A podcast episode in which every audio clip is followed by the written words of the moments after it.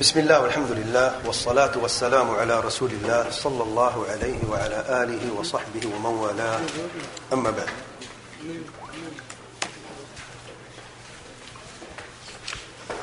ليس من منهج السلف من السلف من سنه فضيلة الشيخ محمد بن عمر بازمول حفظه الله کے اس رسالے سے آج کے درس آغاز کرتے ہیں اور جو پہلا پوائنٹ ہے اس پہ بات کرتے ہیں۔ فضل الشیخ حفظ اللہ فرماتے ہیں، ليس من منهج السلف الأخذ عن أي أحد إلا بعد النظر في حاله مع السنة، فكان يقال إن هذا العلم دين فانظروا عمن تأخذون دينكم. شخص فرماتے ہیں، کسی بھی شخص سے علم حاصل کر لینا بغیر اس بات کی تحقیق کیے ہوئے کہ وہ شخص کون ہے اور اس شخص کا معاملہ سنت کے ساتھ کیسا ہے، یہ منہج السلف الصالحین میں سے نہیں ہے۔ کہا جاتا ہے کہ بے شک یہ علم دین ہے، تو تم دیکھو کہ تم اپنا دین کس سے لیتے ہو۔ جب ہم نے کن سفین الجاد کو پڑھ لیا اور سلفیت میں سے بعض اہم چیزوں کو سمجھ لیا علم کی علم کو مکمل کرنے کے لیے علم کی تکمیل کے لیے ہمیشہ جو ضد ہے، اس کو بھی سمجھا جاتا ہے۔ اب یہ جاننے کے بعد کہ یہ سلفیت کیا ہے؟ اب یہ جاننا چاہتے ہیں کہ سلفیت نہیں ہے۔ یہ سلفیت میں سے نہیں ہے۔ تاکہ طالب علم جو ہے، جب سلفیت کی بات کرے تو ان چیزوں سے گریز کرے، اور دوری اختیار کرے، کیونکہ یہ سلفیت میں سے نہیں ہے۔ اور یہ چیز سلفیت کو کمزور کر دیتی ہے سلفیت سے خارج بھی کر دیتی ہے بعض اوقات۔ جب یہ چیزیں، یہ پوائنٹ زیادہ ہو جائیں تو ایک شخص سلفیت کا دعوے دار بن جاتا حقیقت سلفی باقی نہیں رہتا۔ تو سب سے پہلا پوائنٹ جو معروف اثر ہے کہ ان هذا العلم دین فانظروا عمن تاخذون دينكم اس قول، یہ قول جو ہے، امام ابن سیر رحمۃ اللہ علیہ جو معروف تابعین ہیں، جن کی وفات سن ایک سو دس ہجری میں ہوئی، جو معمت التابعین سمجھے جاتے ہیں مقدم صحیح مسلم میں یہ اثر موجود ہے۔ یہ اثر، یہ قول امام ابن سیرین کا ہے، محمد ابن سیرین رحمۃ اللہ علیہ کا ہے، جن کی وفات سن ایک سو دس ہجری میں ہوئی۔ اور یہ اثر جو ہے صحیح مسلم کے مقدمے میں موجود ہے یعنی صحیح اثر ہے۔ اور اس اثر کی بنیاد، میں نے تو ہم نے جان لیا ہے کہ بے شک یہ علم دین ہے، تو تم دیکھو کہ تم اپنا دین کس سے لیتے ہو۔ علم حاصل کرنے کے تعلق سے جیسا بھی بات فرما رہے ہیں کہ علم ہر شخص سے نہیں حاصل کیا جاتا۔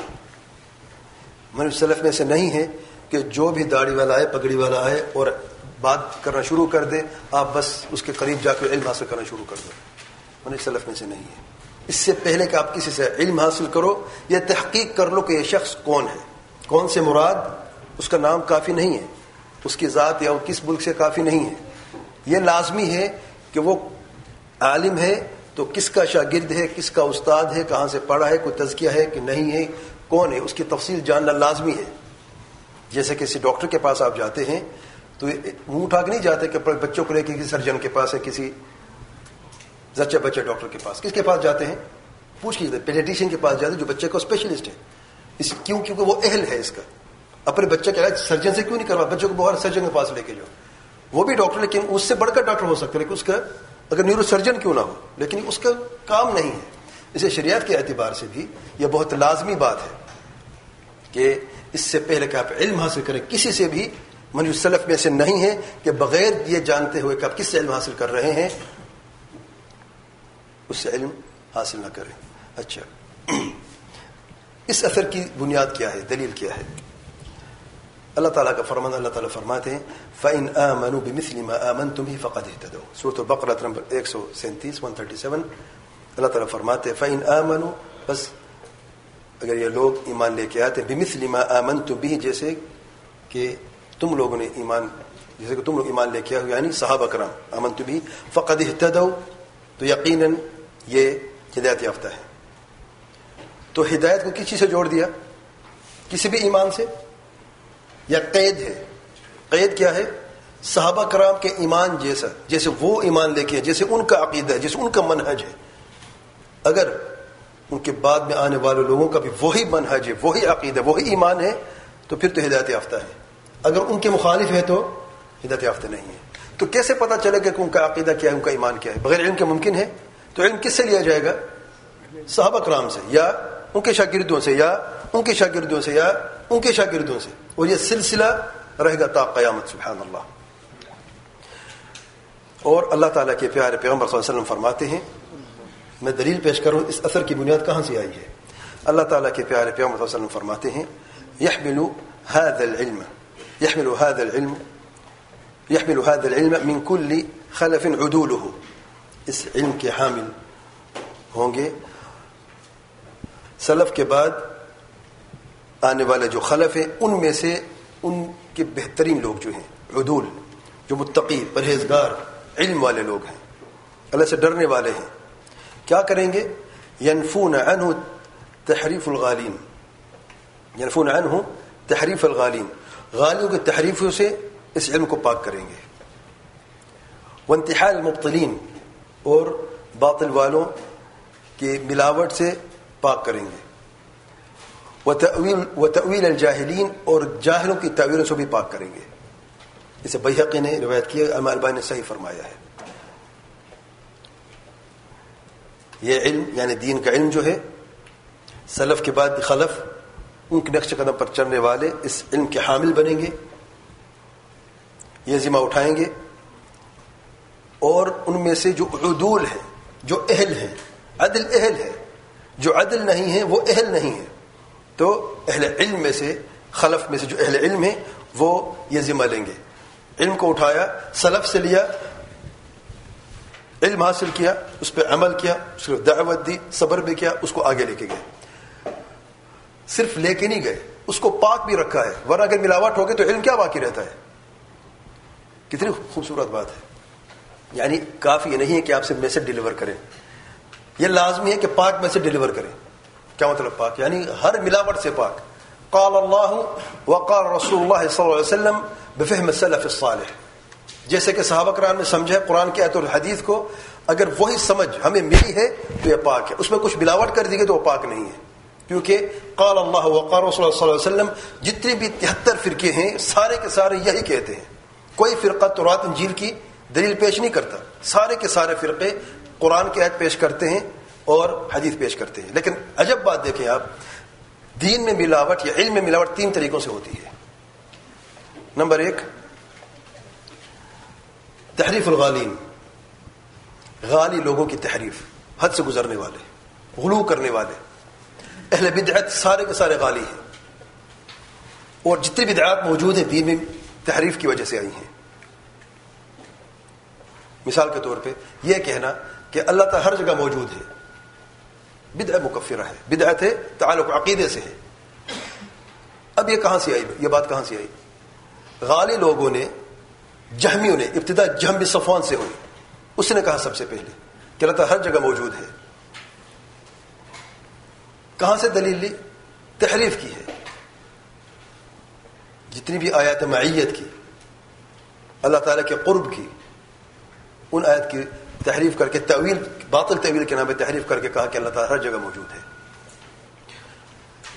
وہ انتہال المختلین اور اہل باطل کی ملاوٹ سے۔ انتحال کہتے ہیں کسی چیز کو شامل کر دینے سے، باہر سے۔ ہیلا کر کے شامل کر دینا۔ غالی تو دین کو بچاتے بچاتے گوا بیٹھے۔ اہل باطل دین کو توڑنا چاہتے ہیں، باہر سے لے کے آئے جیسے کہ کذاب براوی آپ کو مل جاتے ہیں۔ دین میں اس ایسی روایتوں کو شامل کر دیا احادیث میں جو آپ وسلم سے تعلق نہیں رکھتے، آپ وسلم فرمان بھی نہیں ہے تو انہوں نے خود ایجاد کی، خود شامل کر دی ہے۔ اور اسی طریقے سے انتہائی مختلین میں سے بعض آیات اور احادیث کو غلط معنی دے کے، جان بوجھ کے، اپنی باطل کو چمکانے کے لیے اس کو آگے کیا۔ مثال کے طور پہ ہمارے پڑوس میں ایک مسجد ہے، رمضان سے دو تین دن پہلے، وہ صحابہ کی سیرت پہ بات کر رہا تھا، امام مسجد تو اس نے کہا سیدنا کعب بن مالک رضی اللہ تعالی عنہ معروف صحابی ہیں. کافی جوشیلے صحابی تھے. یہ وہی صحابی ہیں جنہوں نے مسلم کذاب کے خلاف جنگ میں، یمامہ کی جنگ میں، جس نے یہ کہا تھا کہ مجھے ایک ڈھال پہ ڈال دو تاکہ میں جو دیوار تھی جس میں مسلم کا چھپا ہوا تھا، اسے میں دوسری طرف میں کود جاؤں گا، وہ دروازہ کھول لوں گا میں۔ تو ڈھال پہ ڈالا گیا، پھر اس طرف، دوسری طرف دیوار پھلانگ کے گئے اور دروازہ واقع کھول دیا، سبحان اللہ۔ تو جو خود کچھ حملے والے ہیں، وہ اس اثر کو دلیل بناتے ہیں کہ سلف سے ثابت ہے کہ خود کچھ حملہ جائز ہے۔ اس صحابی نے خود کچھ حملہ کیا تھا، اس لیے خود کچھ حملہ جائز ہے، جو آج اپنا بلاسٹ کر رہے ہیں، تو اس لیے یہ جائز ہے۔ عجب بات دیکھیں، استدلال پتہ نے کہاں سے لیا۔ صحابی رضی اللہ تعالی عنہ نے دروازہ کھولا کہ نہیں؟ زندہ نکلے کہ نہیں؟ یہ جو بم بلاسٹ کریں زندہ باقی نکلتے ہیں۔ وہ بچ گیا۔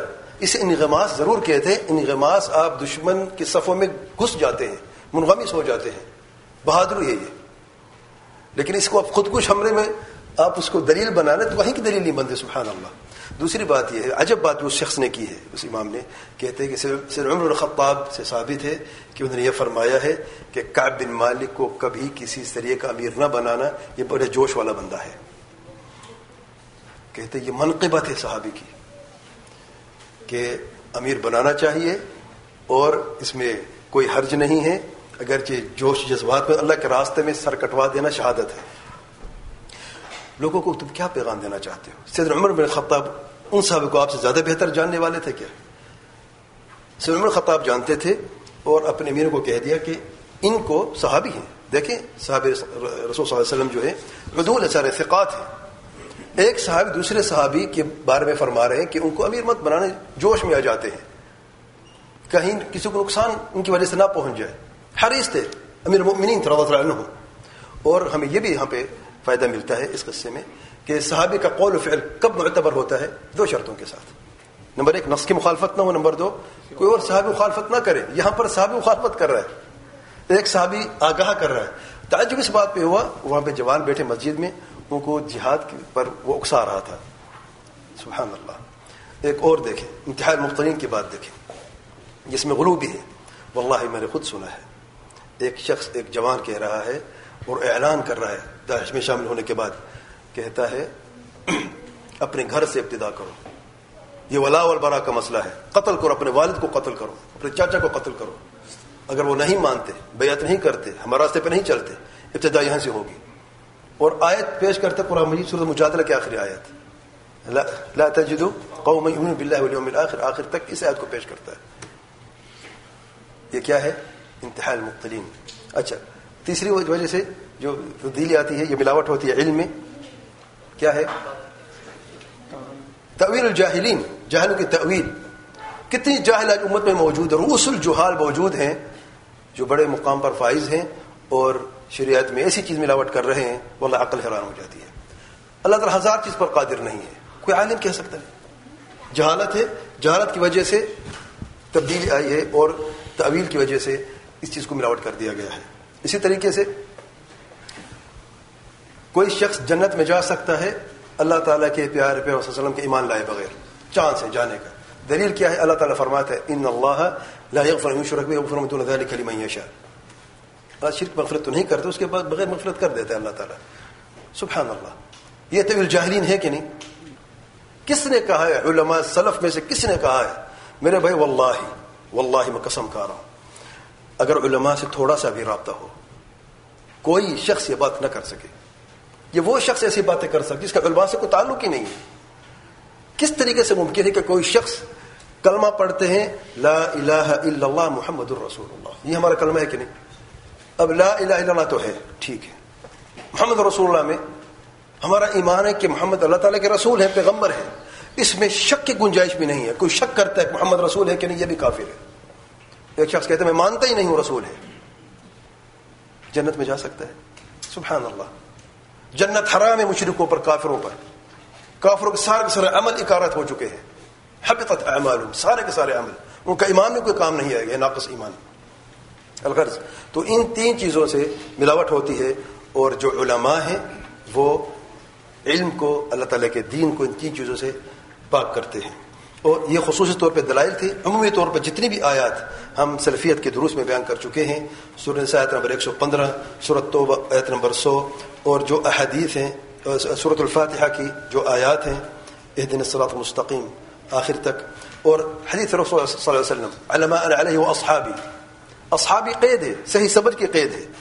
جو صحیح سمجھ ہے، صحیح سمجھنے سے جو بھی ملاوٹ ہوئی ہے، وہ پاک ہو جاتی ہے۔ امام عبداللہ بن مبارک رحمۃ اللہ علیہ فرماتے ہیں، الاسناد من الدین۔ اسناد دین میں سے ولولا الاسناد لقال من شاء ما شاء۔ اگر اسناد نہ ہوتا سند نہ ہوتی، ہمیں پتہ نہ ہوتا کہ کس نے یہ خبر دی ہے اور کس سے اس نے لی ہے۔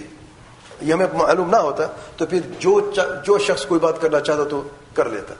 کون کہاں سے رکاوٹ ہے کوئی؟ تو اس لیے یہ جاننا کہ یہ خبر، یہ دین کا علم، یہ انفارمیشن آپ کہاں سے لے رہے ہیں، کس سے لے رہے ہیں؟ اس نے کہاں سے لی ہے؟ یہ جاننا بہت لازمی ہے۔ وقال عبداللہ بن وحب میں عبداللہ بن وحب فرماتے ہیں، لولا اللہ انقذن بمالک واللیث، اگر اللہ تعالی مجھے امام مالک واللیث سے نہ بچاتا لفضلت میں گمراہ ہو جاتا۔ امام مالک بن انس، امام لیث بن سعد معروف، محدثین ہیں علماء۔ ہیں یہ بھی امام، عبداللہ بن وحب بھی امام ہیں۔ کہتے اگر میں ان سے نہ ملتا، ان سے علم حاصل نہ کرتا تو میں گمراہ ہو جاتا۔ تو یہ نہیں دیکھا کہ کسی سے بھی علم لے لے۔ نہیں، عالم کو دیکھا۔ اس کے پاس گئے ان سے علم حاصل کیا اور پھر الحمد اللہ تعالیٰ نے ان کو نجات بھی دی۔ فضلت شیخ علامہ ربیع بن مدخل حفظه اللہ فرماتے ہیں، لا نقبل حدیثا ولا کتابا الا من اید نظیفہ۔ کوئی حدیث، کوئی کتاب ہم نہیں لیں گے الا کہ پاک ہاتھوں سے۔ من الثقات المقبولین، جو ثقات اور مقبول ہیں، ثقات کا مقبول مقبول بھی ہوں ثقات کے ساتھ۔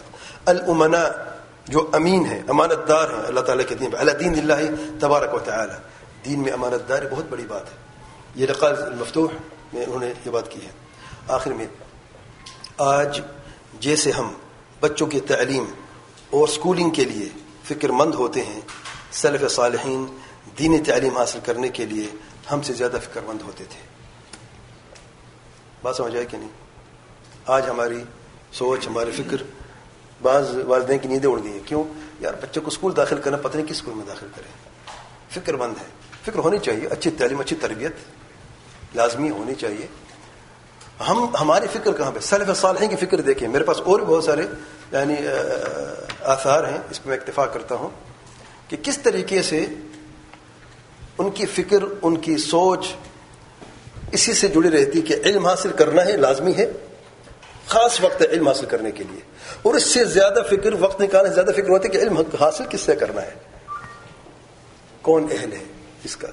اور الحمد للہ صلیف علماء نے آج کے اس فتن کے زمانے میں بھی اس راستے کو مضبوطی سے تھامے رکھا ہے اس پہ قائم ہے الحمد للہ اللہ تعالیٰ سے دعا کرتا ہوں اللہ تعالیٰ ہم سب کو ثابت قدم عطا فرمائے۔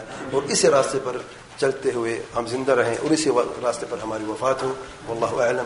سبحانک اللہم و بحمدک۔ استغفرک و اتوب الیک۔ جس صحابی کے آپ ذکر کیے ہیں برا بن مالک کعب بن مالک ہے میں نے کعب بن مالک کہا سوری ذاک اللہ خیر۔ میں نے کعب بن مالک کہا جو صحابی کا ذکر ہے وہ برا بن مالک ہے۔ کعب بن مالک نہیں ہے۔